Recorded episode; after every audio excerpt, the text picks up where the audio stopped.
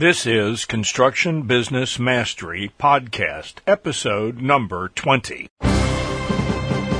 In the fast-paced, high-tech world of construction today, 80% of the new start construction companies go broke or out of business within the first year. In 5 years, only 2% of the construction companies remain.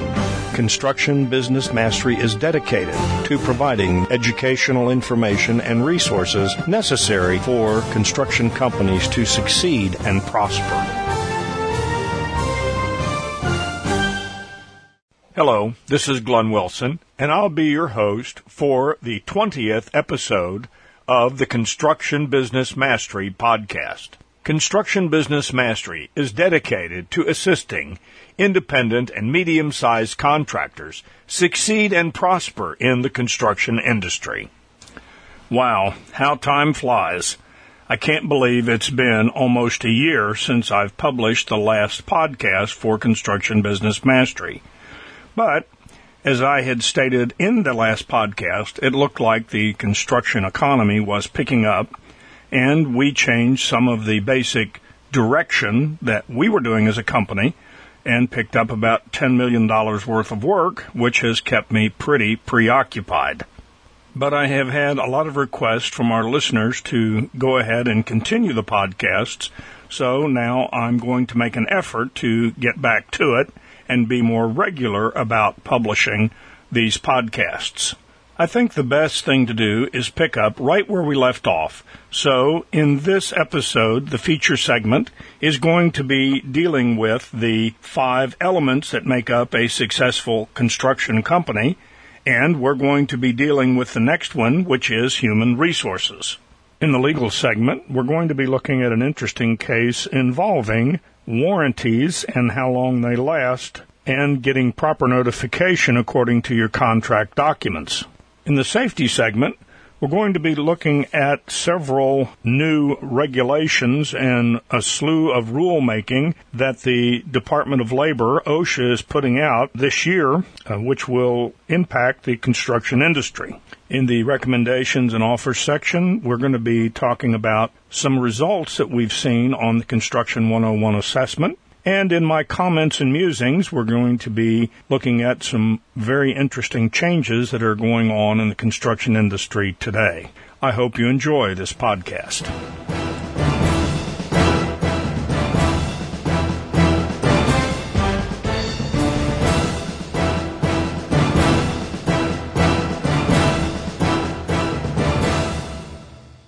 And now it's time for the feature segment of the Construction Business Mastery podcast. Well, I think I really need to apologize for not putting out a podcast in almost a year. But as I mentioned in the previous section, in the introduction, we had some major changes that we had to do ourselves in order to reevaluate our construction marketing and the direction that our construction company was going in. So we did that and actually changed our market directives completely, and as I said, picked up about $10 million worth of work, which has kept me pretty preoccupied. So without any further delay, let's get into the feature segment of the podcast. Looking back at construction spending a year ago, the spending was at an annual rate of $874.9 billion. Looking at 1 year later, May 2014, the annual construction rate is $956.1 billion. That shows a pretty substantial increase in the last 12 months. Construction spending for the first 5 months of 2014 was $358.1 billion. And that's 8.2% above $331.1 billion for the same period in 2013. Private construction spending for the month of May was about 0.3% below what it was estimated to be at in the month of April, and residential construction was about 1.1% above what it was estimated to be in April, showing a modest increase in the private construction sector. Public construction in May was about 1% above the April estimate and educational construction was 0.6% above the April estimate, while highway construction was 0.7% above the revised April estimates. Looking at the construction spending figures for the total last year and what's gone on in the first 5 months of this year show us that there has been some modest increase in the construction market throughout the United States. And it looks like the trend is in an upturn for the foreseeable future. And that is what we have seen in our business as well. So I think that's pretty good news. And now we're going to get back to talking about the five basic core elements that make up a successful construction company. They are, in review, construction business management, human resources, image and marketing, estimating, and project management. In our last episode, we talked specifically about construction business management. Just to do a little review, the one main thing is to make sure that the construction business works for the owners, not the owners just working for the business. I think that's a really key point. Making sure that you have a good policies and procedures manual. Make sure that there is necessary asset protection for the owners. Making sure you have a sound accounting system. Making sure you have adequate insurance and a good banking relationship. There were a couple of things that I failed to mention in the last podcast that I think belong in the construction business management section. So I thought I would cover them here very quickly. The first is that we have to embrace the new technology of today. We are becoming a much more mobile society, and our businesses are becoming much more mobile. That means that we really have to be ahead of the curve on our computer skills and knowing computer technology, particularly things like iPads, notebooks, other things that help us work more effectively on the job site. The other thing is that we have to have a very good construction document control system.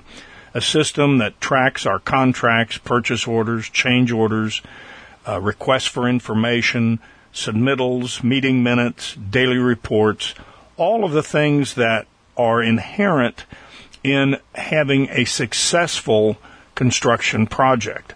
These are part of the management things that we have to embrace, and most of these now need to be in that technology sector.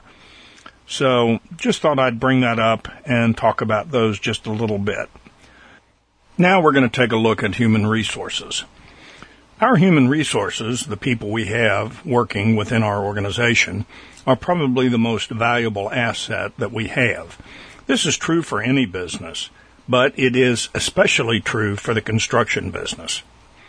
We are only as good as the people that we have. Think about it.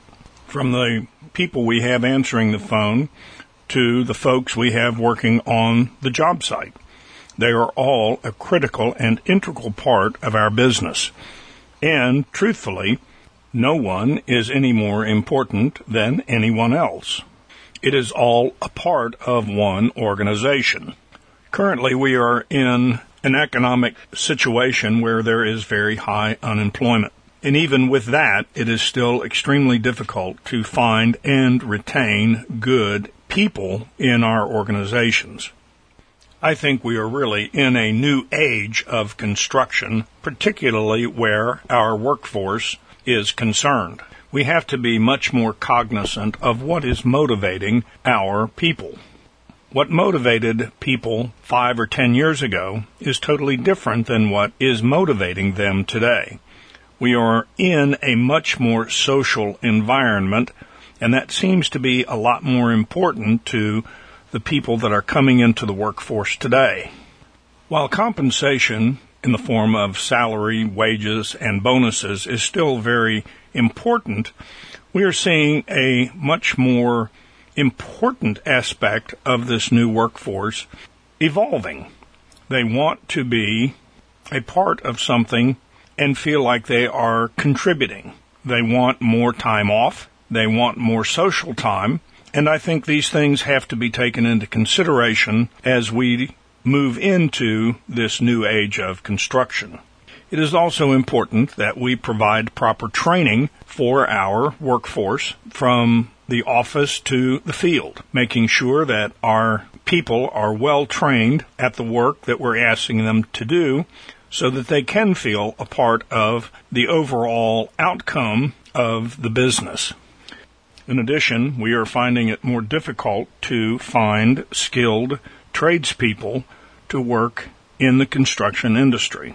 It is imperative that before we undertake contracts to perform work, that we have the necessary skilled tradespeople to be able to perform these contracts in a cost-effective, timely manner.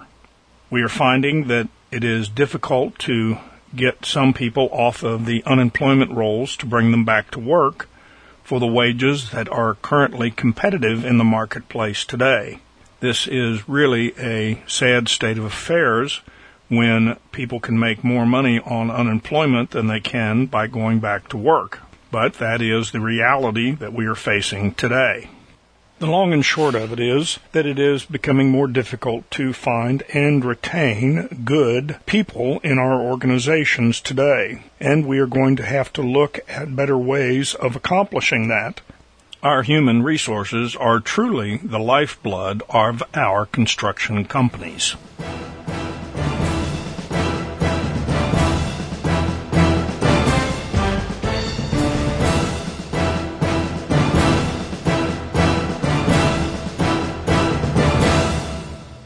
And now it's time for the legal segment of the Construction Business Mastery podcast. This legal segment is taken from the Construction Claims Advisor, with the express permission of WP Publishing. In this episode, we are going to be looking at what constitutes a substantial completion, as it is required under AIA contract documents. The Oregon Supreme Court has ruled that without a certificate of substantial completion under the project's AIA contract documents, there was no written acceptance, and a statutory claim limitation period did not start to run.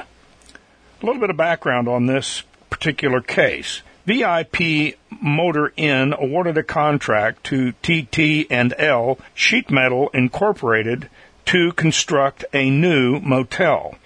The parties utilized standard contract forms published by the American Institutes of Architects. The work progressed to a point where VIP opened its doors for business on February 13, 1997. The project architect did not, however, issue a certificate of substantial completion as provided in the AIA contract documents, and the work continued on the parking lot and storm drainage system. Washington County issued a certificate of final occupancy on September 24, 1997. VIP sold the motel to PIH Beaverton LLC. The new owner discovered what it believed to be serious flaws in construction. The owner sued the contractor and many of its subcontractors.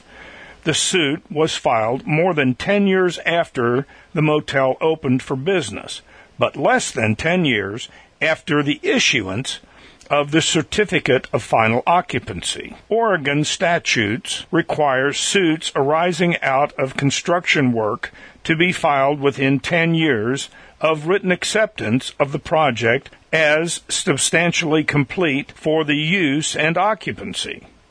If there is no such written acceptance, the date of acceptance of the completed construction shall govern.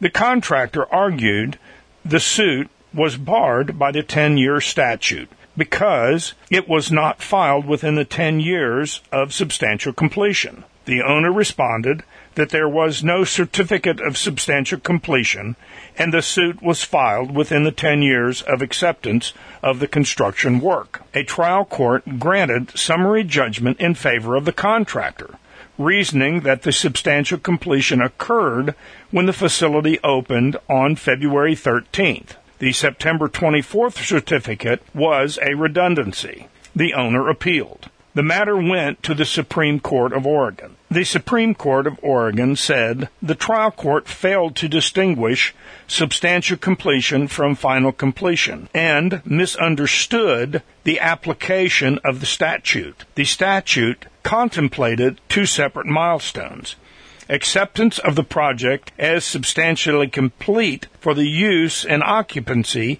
and acceptance of the project as fully complete. The evidence indicated the work was substantially complete when the owner started housing guests, but there was no written acknowledgement of substantial completion as required by the statute. There was no certificate of substantial completion as called for under the AIA contract documents, and construction work continued until September. The trial court erred in granting summary judgment in favor of the contractor. The case was remanded for a determination of the date that triggered the running of the 10-year limitation period. Statutes and contracts frequently use the term completion of the work without distinguishing substantial completion from final completion and without determining the terms. So we have to be careful how we enter into our contracts. And again, I think this is clearly an indication of my mantra: if it didn't happen in writing, it didn't happen.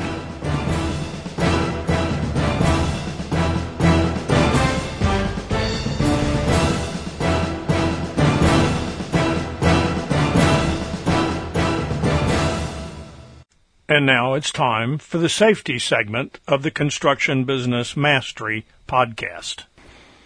As we mentioned in our previous podcast, we are changing the format of the safety section to become more educational and not just pointing out some of the real stupid things we've seen contractors do in committing OSHA violations that have resulted in some pretty stiff fines. In this podcast, we're going to take a look at a publication that we've just run across where OSHA has outlined a slew of rulemaking that would affect the U.S. construction industry. In this podcast, we're going to look at two of these rules and what the anticipated implementation of them will be. The first one we're going to look at is confined spaces in construction. In 1993, OSHA issued a rule to protect employees who enter confined spaces while engaged in general industry work.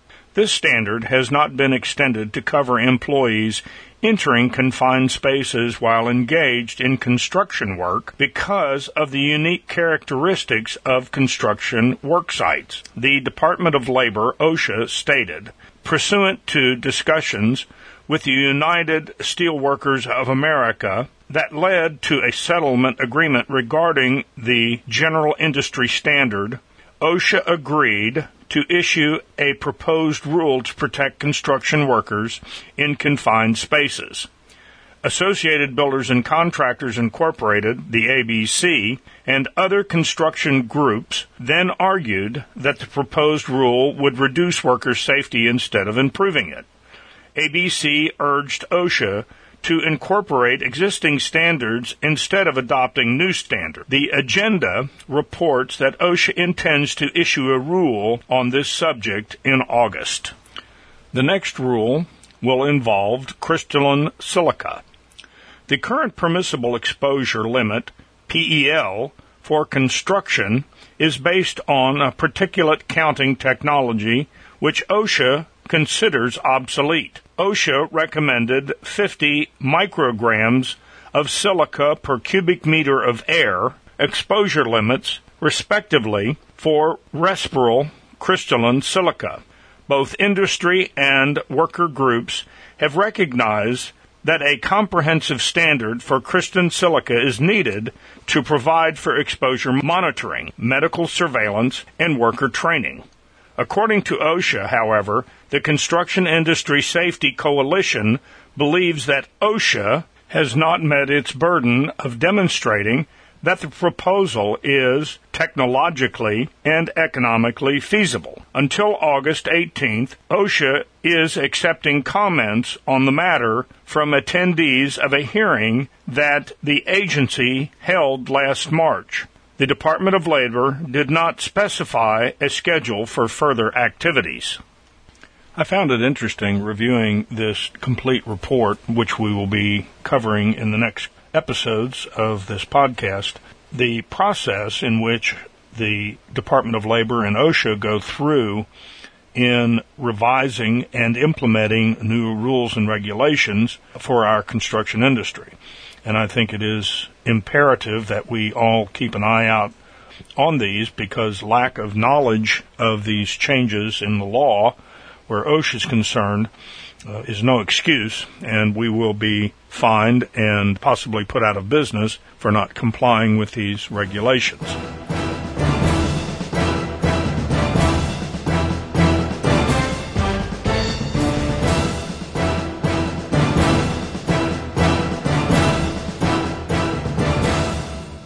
And now it's time for the Construction Industry Recommendations and Offers segment of the Construction Business Mastery podcast. We have eliminated the traditional bonuses section here. However, I do think there are things that come up in the industry that will help our contractors become better at what they're doing, and we intend to showcase or highlight some of those things in this section. It's been almost 5 years ago since I started Construction Business Mastery and put out my first podcast. This was done in an effort to assist independent and medium-sized contractors succeed and prosper in the business. This is a difficult business. Since that time, I have put out a lot of content and a lot of information for my listeners to be able to consume and use. One of the best things that I produced was the Construction 101 assessment. And with that, once anyone takes the assessment, they can get a free consultation from the results of the assessment, whether you pass or fail. Over the past 12 months, about 100 contractors have taken the Construction 101 assessment, and over 85% did not pass. And out of that, only 2 have called for a consultation. I guess I really find that very surprising. I don't understand that. If help's out there and help is available, why wouldn't you take advantage of it? So I think what I recommend is that if you haven't taken the assessment, that you take the assessment, and whether you pass or fail, take advantage of a free consultation to help you succeed and prosper in the construction business. I have a world of experience and willing to help. That's why I started Construction Business Mastery in the beginning. It was in an effort to help contractors succeed. This is a tough business, and it's my passion to help and to teach contractors what they need to be able to be successful. And I think now is the time to do that. So, again, I recommend that you take the Construction 101 assessment. And no matter what the outcome is, that you get in touch with me. So I'll put that out there and leave it up to you to do what you need to do to succeed.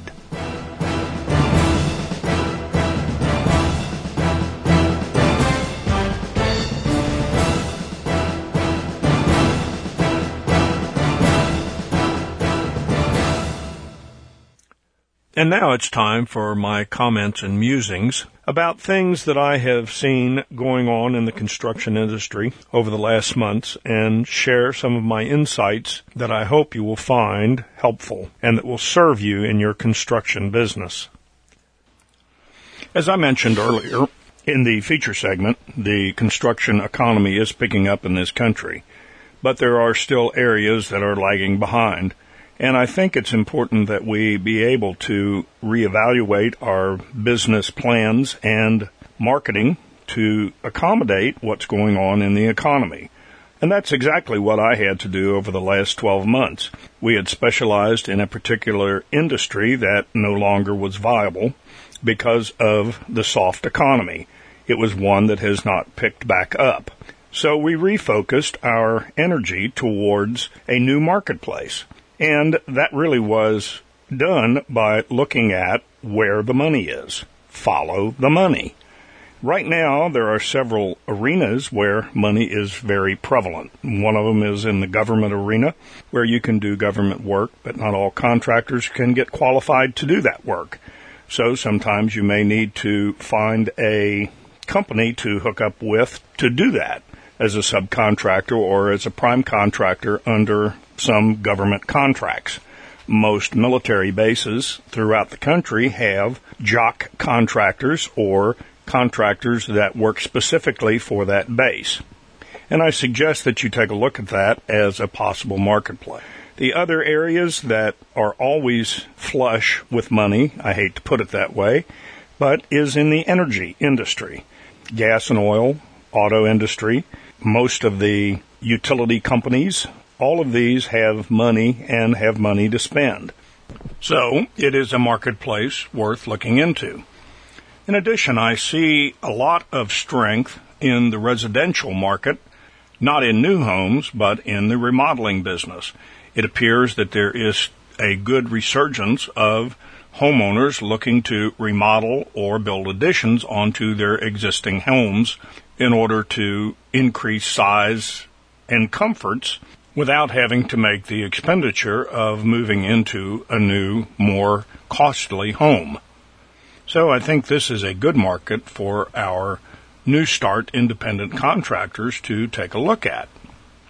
With all the new work that we have picked up as well, we are seeing still a shortage of subcontractors in the marketplace that can perform the work that we need to have performed. I think this is an excellent time for a New Start construction company to begin. As I said in a previous podcast, you always want to start when the market is in the upturn position, not when it's at its crest and on its way down. I think in looking at the current economic situation, we may be moving into an area where we have some good market increases for the next couple of years. So I think now, if you're thinking about jumping out on your own and getting started and making a construction company your lifetime business, then I think this is a great time to do so.